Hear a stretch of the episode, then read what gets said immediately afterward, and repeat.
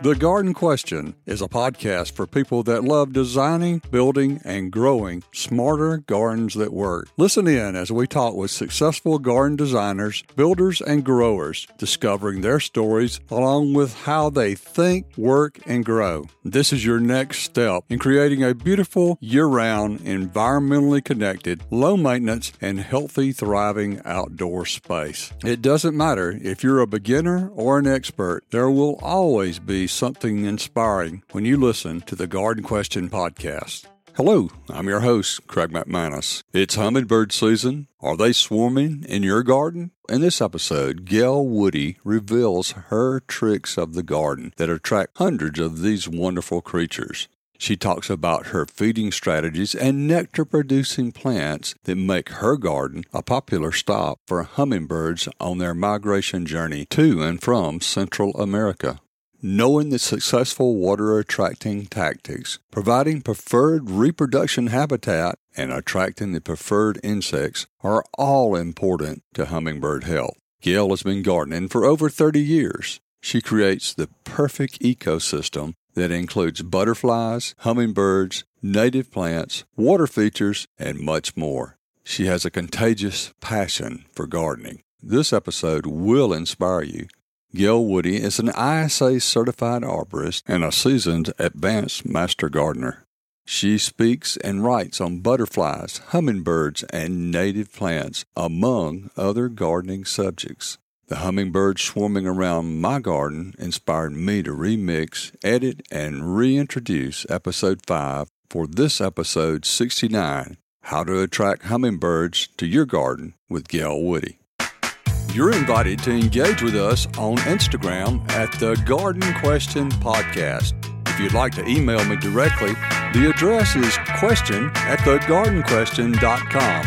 That's question at thegardenquestion.com. Please remember, your ratings and reviews are always appreciated. What do the hummingbirds look like at your house, Gail? They're all ruby throat and there'll be quite a few, 20, 30 until about sometime late May. It's madness after that. Beginning June, July, they'll choose their location. They'll start mating, they're fledging, and it's just hysterical. The young will stay here. The young that were hatched here last year will come back here again this year too it's really a phenomenon at my location anyway. Out of 11 hummingbird species been seen in Georgia, how many do you get at your place? I've only ever had two. The rufous, which unbelievably is a hummingbird west of the Rockies, got off course between two and 3,000 miles. And I had that bird, a beautiful male one August.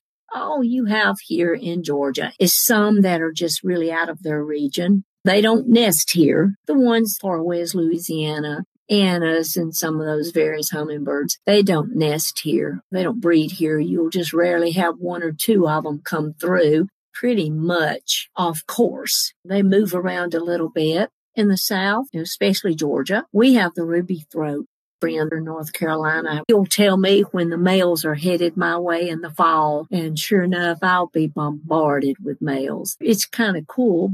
We have the migratory ruby throat. This is her location. Like any migratory bird has a location they fly thousands of miles to get to to raise their young. We are blessed here in Georgia to have the ruby throat. Where does the ruby throat migrate? She migrates to Panama, Honduras, Central America. I've had reports from people who have gone island hopping down there that they see them there, which is not unheard of. They're usually Central America. That's a rather long trip. They cross the Gulf of Mexico, Fort Morgan, where we catch them, band, and check them. Fort Morgan is a crossing point for numerous species of birds, and the launching pad for ruby throat as well. They're a phenomenal little bird. We caught one, and the oldest one that I ever knew of was nine years and a month old, which is a long time for such a tiny bird. Yeah, really. Where's Fort Morgan? Gulf Shores. Fort Morgan is just right out at the point past Gulf Shores Beach, heading west. Okay. How have you designed your garden to attract hummingbirds? Honestly, my garden was designed for monarch butterflies. You know my passion and love for all butterflies. It's one of those things, if you build butterfly gardens, you're going to have hummingbirds without a doubt. They love color, they love nectar, and they are what you call a pollinator bird. One of the only true pollinating birds we have around. They are like a butterfly also. They know when they take the nectar out of a plant, they know how long it'll be before that nectar's right for them to come back and get more. They love massive color. A lot of people, you know, you'll see the hummingbird feeders have red. They like red, but they like white too. So I can truly tell you there is not a flower in my backyard that a hummingbird won't touch. You've got an accidental hummingbird garden that came out of your uh, butterfly garden. Definitely. It's like the National Wildlife Federation's backyard habitat, which I've been a member of for a very long time. You have the four things they need and you will attract all kinds of birds, insects, and butterflies. Hummingbird needs the same thing. All birds do. They need food, water, shelter, and a place to raise their young. The hummingbird will only build their nest on certain trees. One of their favorites is a beech. They love sour wood, and I have found a nest in a maple tree, which is pretty awesome too. They love water, and on my water fountain, I have the bird bath with a little bubble that comes out of the top. I actually see hummingbirds sit on the water bubble and get their bath. It's fascinating. They love, of course, every kind of flower in the world and trumpet shape, of course, our native verbena, the tall, stiff verbena that has flowers so tiny, it's hard to believe they even get anything out of it. They will lay plants down getting nectar from them. You have all of these basic components and they have trees where they roost at night. Mainly their trees are for dive bombing and guarding their feeders from other birds. I have a sharp shin hawk that lit in a tree and the ruby throat hummingbird, he was back and forth aggravating it to death, pestering it in its face, trying to run it off. They're fearless, absolutely a fearless bird. They guard their feeder. All hummingbirds, solitary bird. They don't like each other. They do not migrate together. They don't associate. All about eating for them getting their body fat in the fall and the food they need during the summer. The only time they tolerate another bird is mating. We've had the joy of watching them mate to the ground, fall to the ground. Then that's it. They're our enemies from that moment on. They will raise their young and she will tolerate her young at the feeder with her maximum two weeks. And then they become just as hostile to those young. They're on their own within two weeks. It's extraordinary to watch them. So you've got the nectaring plants and then you've got a feeder. Do you need both? Yes, because the feeder is just energy for them to fight and carry on and build a little bit of fat in the fall. And the feeders are just supplemental for them because they need so much food. Hummingbirds are ferocious insect eaters. They eat so many mosquitoes. They got to have the protein. That's not the only thing, of course, they need. They love nectar, they love protein, and they love sugar water. They're really a natural pesticide for your other plants. Oh, absolutely, including pollinators for your plants. The butterfly How do you select a plant for a continue to build here. They love year our native year. There so many. I hadn't told you very yet how much food I make that they're August, crazy Two gallons of they food also a day love columbine, which is another very early flower that we get in the spring. They love uh, the flowers in the fall from hostas. So you're doing a great deal of good for a hummingbird with those beautiful flowers that hostas bloom and they'll shoot up a stalk, beautiful white and pink flowers. Even though they're not native, they're a hummingbird magnet. They love any kind of flower.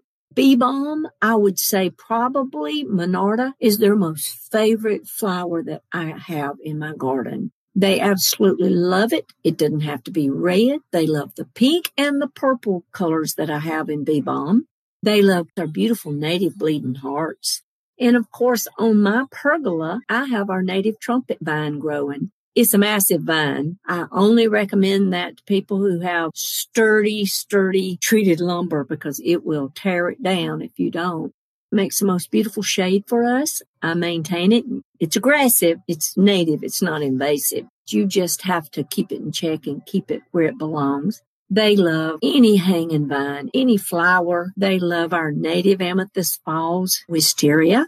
I can honestly tell you when I sit out and I watch our hummingbirds, there's just really very little that they don't nectar on. They'll taste it to see if they love it. They're so busy out here that in the later summer months, we have to be very careful walking and sitting out in the morning having a cup of coffee. They'll get in my face. I feed them by hand. The state of Georgia biologists estimate by the amount of food that I feed here, I feed over 700 They've been on the front of magazines that and might sound quite shocking to people. The Hummingbird Study Group came two years and banded hummingbirds here. They banded 104 hours. That's just caught and banded, which exceeded Stone Mountain and Chattahoochee Nature Center Wow. right here in my backyard. That's amazing. it is amazing. It's like South Georgia gnats. Amazing bird. I, I don't know anything else more to describe them. We love them so much. My husband is really a bird person and he can identify a female versus a male, even the young because of the tips of their tail. They don't get their red till they're on up in age a little. They start molting and they'll do four stages before they're going get fully red. He's really good at identifying them. I can spot a bird that I've never seen before pretty fast here. The day that the rufous came to visit, I knew what it was because I could see the orange on the end of its tail and the orange under his wings. Oh, that was a sight to see. I had just arrived back home from Montana visiting my children. That is a common hummingbird there for them. People accuse me of bringing him back with me. He's a west of the Rockies bird, and that little fellow really got off course to come visit. That's not unusual to happen. To He a was a su- He was a surprise and a wonderful treat. They came, they banded him. Well, I didn't see him again for a couple of years, never heard a word back from him. He didn't come back here. He was picked up and banded by some uh, more hummingbird study people and scientists. They caught him in Blountstown, Florida, read his band three years later and sent word to let me know that my male Rufus had decided to live in Florida. You don't think he returned back to the northwestern part of the United States where he's common? Think he did because this lady in Blountstown, Florida only gets him in the winter. So instead of going to Southern California where those birds go to overwinter, he goes to Blountstown, Florida for the winter time. About as far as you can go across the country. Yeah, I just find that amazing. So the best we can tell, that's what the little booger does. She only gets him in the winter. Possibility is he spends the summer a little further north and doesn't go back to Montana area, but I just don't know. He's never been caught anywhere else but in the winter in Florida. Sounds like a snowbird to me. Yeah, sure does. I was reading up on those and I was amazed that they said they would even go as far north as Alaska. Oh, absolutely. They do. I see some beautiful videos of them in Canada and Alaska in the summer. Have a lot that we know that stay here. Yeah, people say, where are all the hummers? And I have 20, 30 that I can count easily. Early spring that hang around. But you know, there is a real possibility some of these move on further north. Before the summer's over, I always have quite a few that stay because they breed here. It's amazing to watch them breed and the show that the male hummer puts on to get her attention. And oh, it's really something to see.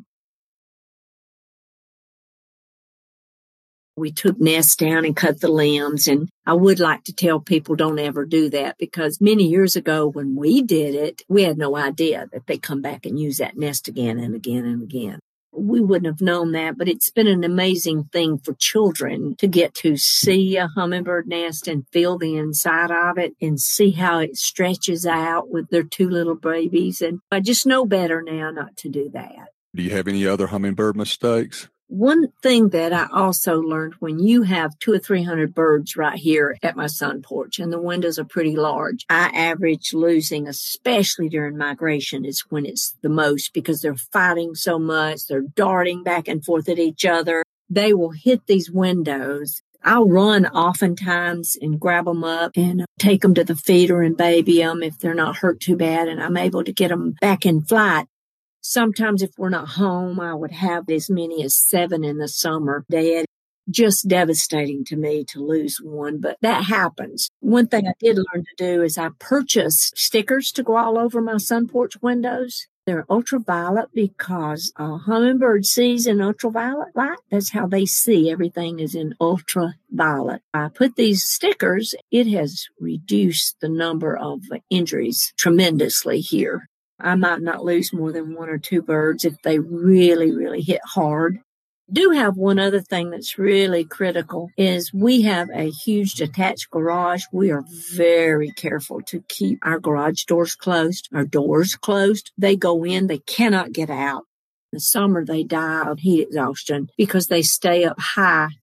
We have one trapped. My husband usually has to let them get really tired and he is able to get them on the head of a mop and bring them down.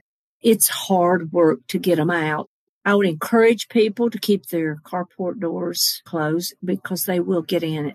They cannot find their way out. I do not know the reason. They will not go down low. So it's very difficult and it's just tragic to lose one that way leave your garage door open to let it fly back out, you just run the risk of trapping more hummingbirds, I would think. You're not going to be able to get them to go out that door. You're going to have to get them on something usually.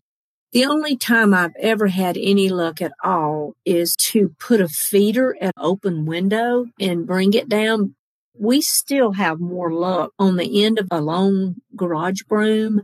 Hold it upside down and they will eventually sit on it and you can get them down, get them out to the outside. Avoidance to me, it's time consuming to save one out of a carport if you like your carport up in the summer, just halfway, they won't go in. If those little boogers will go in just the regular door.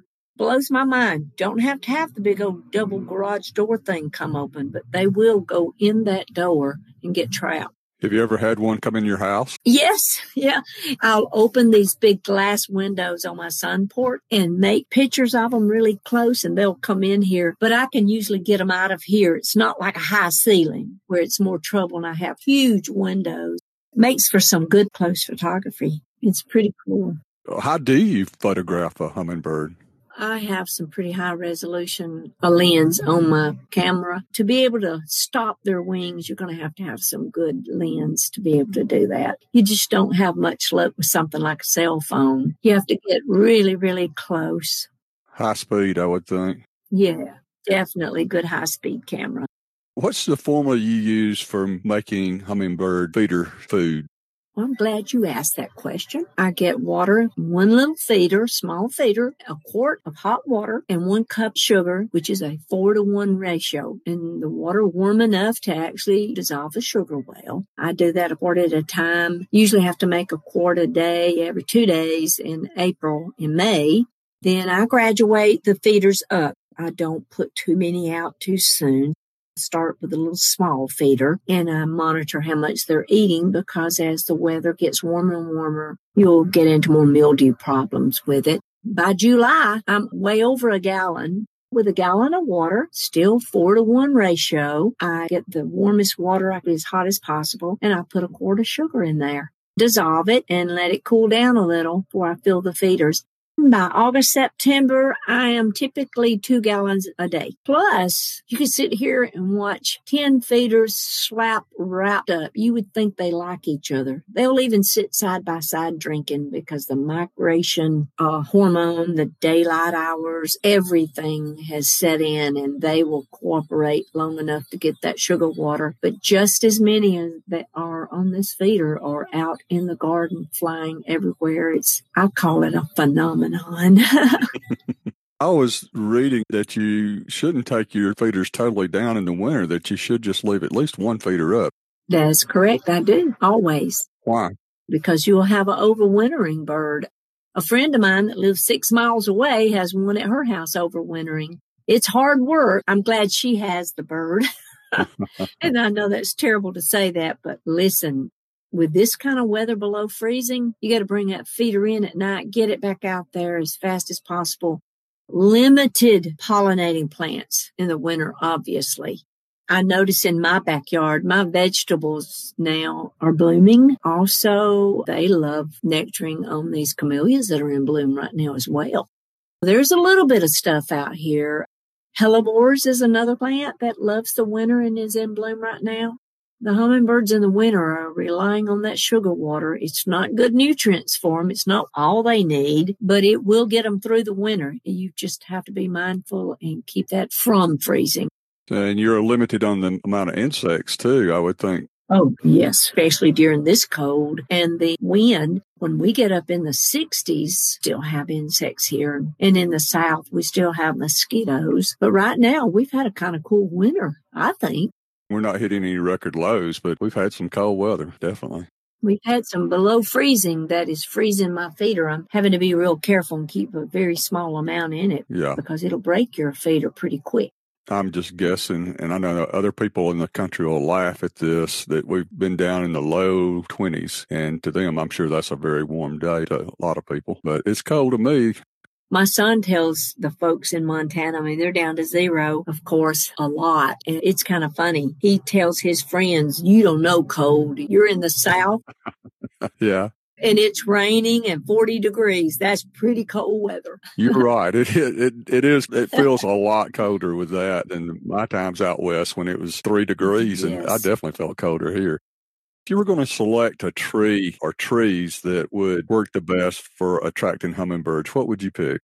As far as a nesting tree, I love my maples, sourwood, and beech. But as far as nectaring for a tree, one of the first trees that they come in for in the spring, believe this or not, Craig, is a beautiful flower on the poplar tree. Mm-hmm. That is one of their absolute favorite when they first arrive. Just coincides perfectly with it. They love the flower of a redbud poplar tree I have in the red bud. Those are just incredible. Our native tea olive draws them. I have native viburnums that's a magnet for the boogers. They're not as picky as people think. They love everything. Years ago, all the hummingbird feeders came out with all the red. People just don't realize they don't have to have a red flower. They love crossvine. They love our native honeysuckle and they love the non-native honeysuckle that's taken over. They also love wisteria. Those are the favorite vines I have in my yard. Sometimes I'm fooled in not realizing how many hummers I have, or even if I have them already, because my coral honeysuckle is already in bloom. It's out on the edge of my yard growing on a fence, and I'll spot the red, and I'm like, oh my, I didn't realize they were blooming. So you don't have to hang around long to see them on the coral honeysuckle, too. The trumpet vine is a little later blooming, so that's more of a summer vine. They're really not picky. If it's got nectar, they're going to have a taste to see if it's a good one. Are you familiar with our native clematis? Tell us about it. It is beautiful, just the most delicate, misty white flowers in the summer. I have it growing up dogwood tree in my backyard. It's the only climbing clematis we have. It is one of the most beautiful little dainty flowers you've ever seen. I am just fascinated to see them on it. Flowers is barely big enough for them to even get anything out of. Mm-hmm. I have a lot of salvias and sage in my backyard, and they absolutely love it. You know how tiny those little salvia flowers are? Right. It is an amazing flower for them. They absolutely love it. I think they touch every blooming flower in my backyard, literally. You should see them on a zinnia. They'll sit on it and nectar every color. White, yellow, orange. They don't care. Purple. They love it all. It's like butterflies in the respect of as much color in one location, whether it's a quarter acre, half acre, or just pots of flower. Put them together as many as you can and see what happens. Do you be able to do that in an urban location? Oh, mercy, yes. Anywhere you can make flower bed, raise a bed, make massive pots of different plants and flowers. Don't forget the herbs in them as well. I know a lot of people who just have tremendous amount of pots of flowers and do not have enough room to put a lot of perennials out everywhere your verbena, your sages and salvias, all of these beautiful plants that do so well inside of a container garden. I mean, they love it. How do you keep your bee balm in bounds? Well, why would I want to? I had some bee balm and it just kind of started going everywhere. Well, why don't you dig it up for me? Because I don't care. Okay. well, I was thinking about getting some back, especially after all these conversations about butterflies and, and hummingbirds and things. And it's, I don't want to chase that stuff over the yard. I'm shocked. I've really never heard anybody say that. Oh, yeah, mine spreads. It hasn't gone past a really nice rock area. Yeah, that's one of my prized possessions is my bee balm. I have four colors and a huge bed of red bee balm. And in the middle of it, I have black cohosh. That shoots up about a foot, two foot spires of the most beautiful white clusters of flowers you've ever seen. Mm-hmm. That is the most beautiful photographic area. Hummingbirds love them both. I forgot to mention also hollyhocks, course, foxglove, anything trumpet like a foxglove. They're usually semi perennial here native foxglove comes back year after year, and that's also a hummingbird. Uh, you won't see uh, butterflies on that. You'll see my hummingbirds on the foxglove. There is truly not a flower that a hummingbird doesn't touch.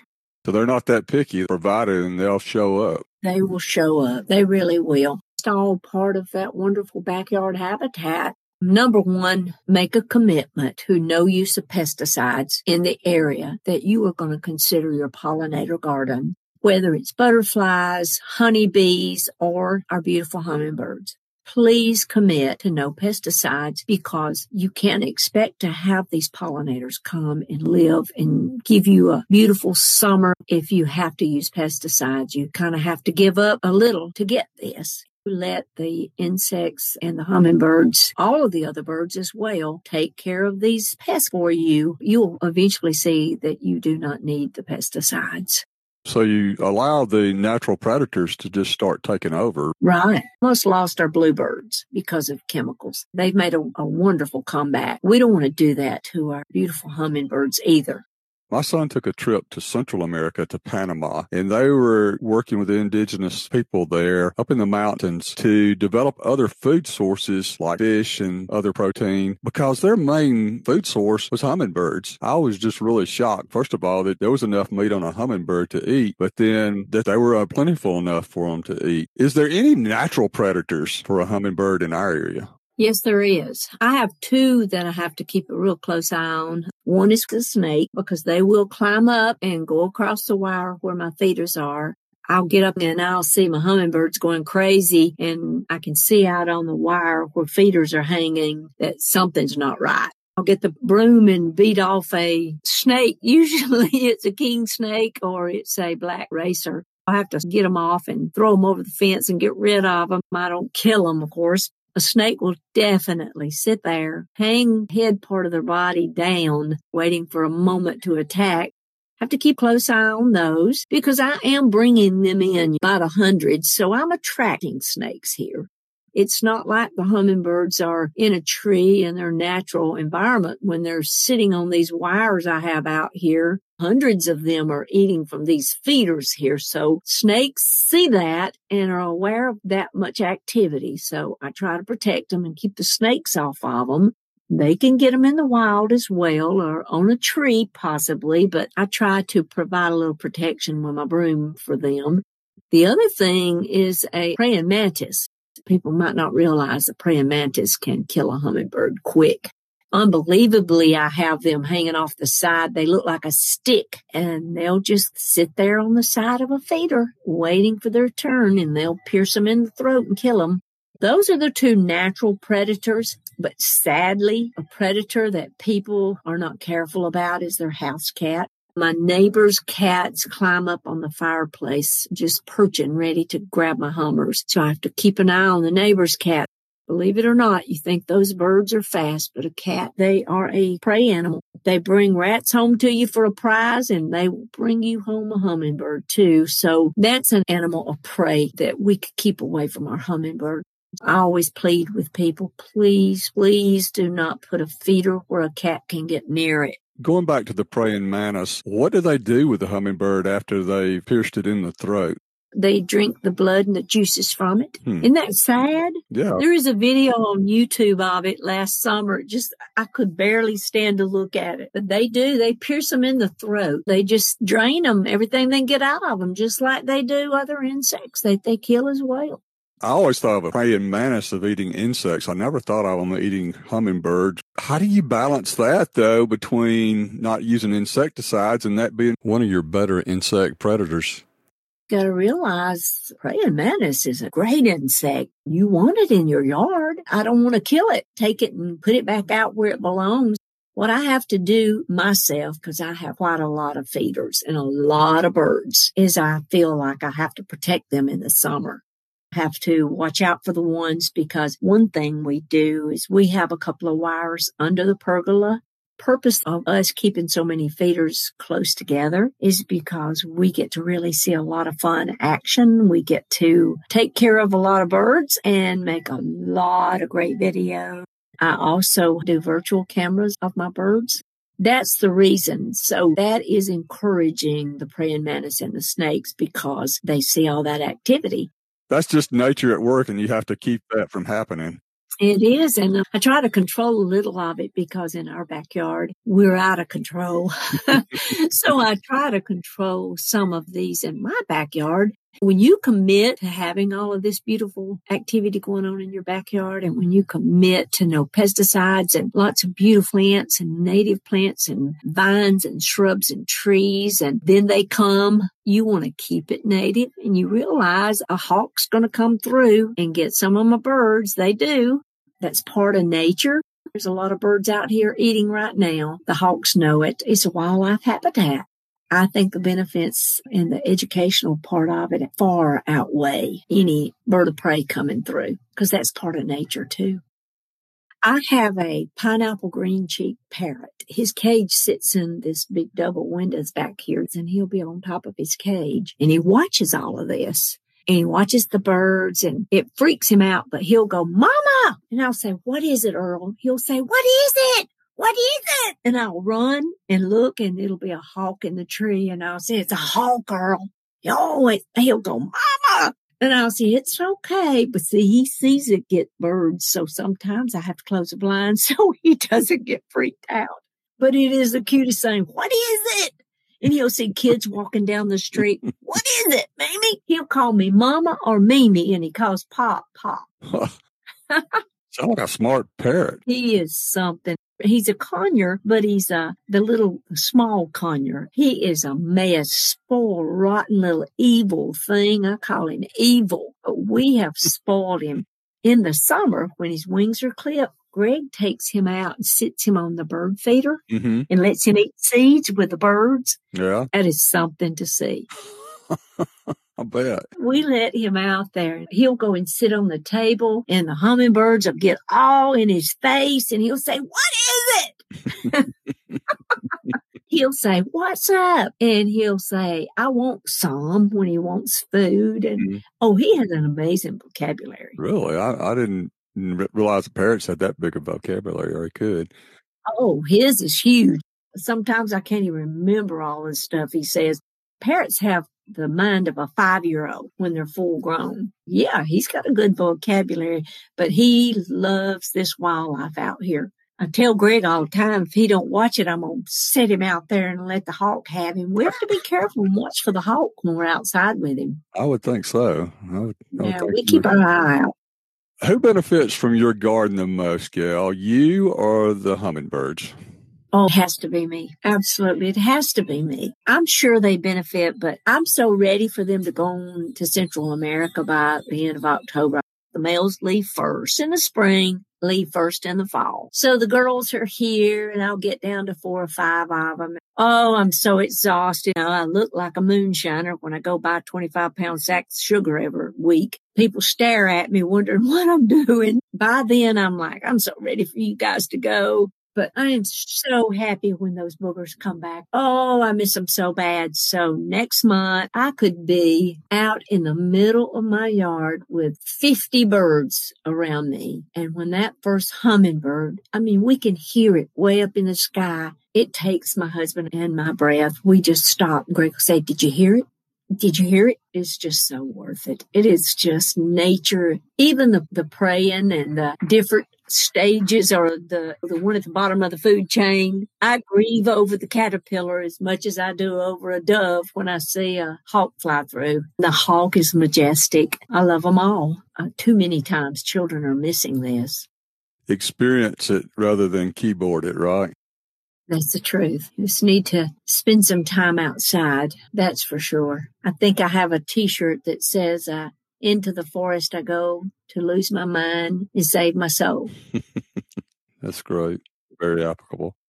And if you don't think hummingbirds has memories, Craig, when two eggs hatch and they fledge, they come to your feeders, okay? And they come and stay with their mother and they're bigger than her, which is a misconception. A lot of people say, Oh, I've got a little baby. Well, they got the mother because she almost starved to death raising those two babies she has her babies here and she will move on. Those babies are going to stay here. They're not going to get in a hurry to go until it's migration time. They fledge two times. Each female has two nests of babies. They only have two per nest because that's all they can survive and raise. And that's just a fact. Babies that fledged here on my trees here or somewhere close to here in the woods next door, whatever, mm-hmm. those babies come straight back here in the spring. Mm.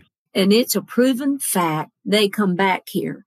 I watched that phenomenon and you would be shocked because I only have the one feeder out in the spring because I don't want to put more than they're going to eat. Mm-hmm. And I have a lot of shepherd hooks right here close by. They will hover on a hook where they know there was a feeder last year and they will just hover on a metal hook and I'll talk to them. And by the end of the summer, they definitely know my voice as well because I talk to them so much out there. But it is amazing to see them come back to the exact same place looking for their feeder where they know you had feeders for them Sometimes that behavior will cause me to put out a couple of more feeders just because of that. Wow. But they're really smart. It, it's amazing. Right. When when the hummers come, and I'll have two or three out here, you know, by the end of March. Yeah. Yeah. And when I see them and they're hovering a lot, then I will go ahead and, and make more food and, oh, yeah. and uh, add two or three extra feeders for them just because they're looking and they're all fighting and fussing over one. I will build up. And then if I see that they're slacking off and maybe a couple have probably moved on further north, I'll bring a feeder right back in, dump the food. I do not leave yeah. four little feeders up yeah. for two or three birds. There's just no sense in it because they're going to be nectaring. They're going to be getting insects sure. and everything they need.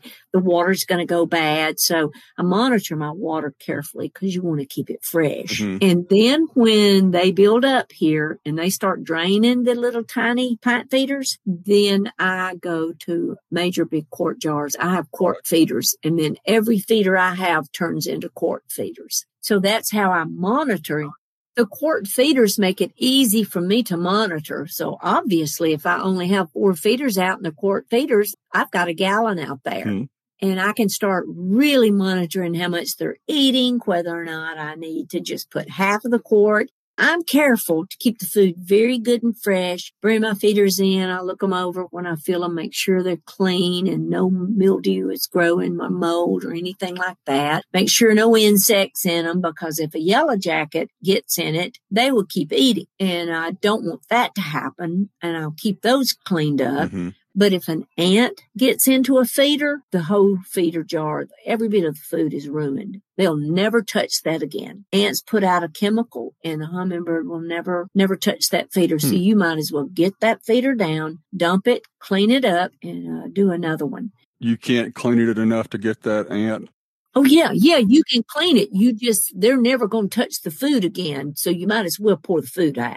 Okay. An ant will ruin a jar of hummingbird food now they make really good hummingbird feeders that have the moat guard on top and you just keep water in it. Nice ant guards you can also attach to the top of your feeder and keep water. An ant will not go past that having the trumpet vine, ants all over the trumpet vine in the summer, I have to be pretty careful because they can drop and occasionally catch onto the side of a uh, nectar place, you know, where they drink from. But I rarely have an ant problem also now, you know, they make the flower part of the feeders now are pretty good about keeping out insects and uh, yellow jackets. So I don't have a really big problem with insects on my feeders.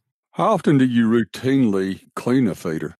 Well, I look them over. I, I rinse them out really good and have a jar brush that I use. It's for hummingbird feeders and you can get those. Have the little bitty brushes that you can clean out little spots you see dirty and all. But if I see mold, I usually open it up, dump it and start scrubbing it. It's not unusual for a feeder, me to do it every couple of fills. I'm going to usually clean that feeder up. The mildew mold, especially the black mold, I think is worse after rain. You know, you'll see it get a little dirty but just remember that these little boogers with their little beaks going in and out, they, they dirty it up pretty good too. It causes it to mold on the little flower portion of it. Can spray it with a little Purex or just brush it in my sink. You got to keep that mold out. You don't, you don't want that. Every bit of the mold, they'll move from feeder to feeder. So it's just worth it to clean it up because you're going to end up having mold growing on every feeder if you don't keep an eye on it.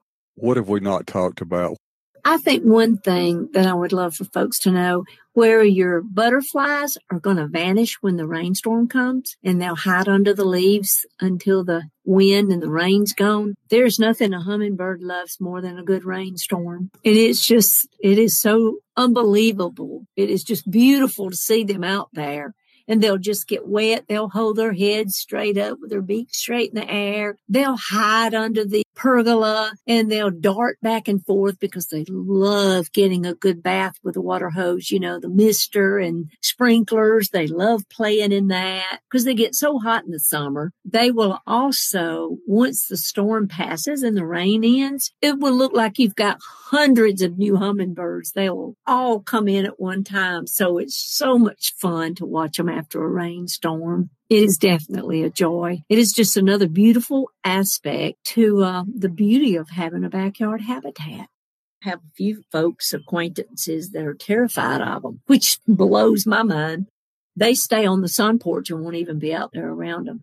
Early morning, I have people come when the sun comes up. They come off the roost. They're massive. You know, they're just solid when they first come off. And then late in the evening, sit still. It's almost dusk and it's almost nighttime. They come in and feed heavy, heavy, heavy. We've kind of hover over them. I think we've become hovering people because if you come that late in the day, they're counting on that. It's their last meal before they hop on these trees here. Yeah we always try to be still and let them. I mean, you just can enjoy them so much more if you will.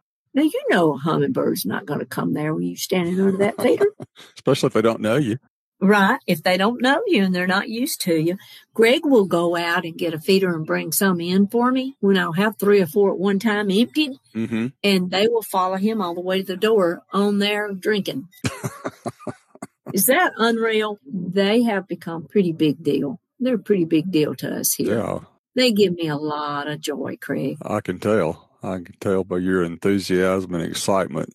So if we go on vacation, you have to have people come and fill feeders. I'll make several gallons of food if we're gone three or four days, you know, because it's just like the birds we feed. They start counting on you for it. They count on me in my backyard. It's kind of like the butterflies.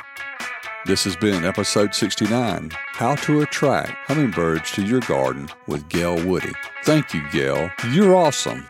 The goal is that every episode is valuable and well worth your time please generously share the Garden Question podcast with your friends, relatives, and neighbors. Check out our website, thegardenquestion.com, for links, resources, and where you can listen to every episode again and again. You will not want to miss a weekly episode, so please subscribe to the Garden Question podcast with Craig McManus on your favorite listening app. Keep on designing, building, and growing a smarter garden that works.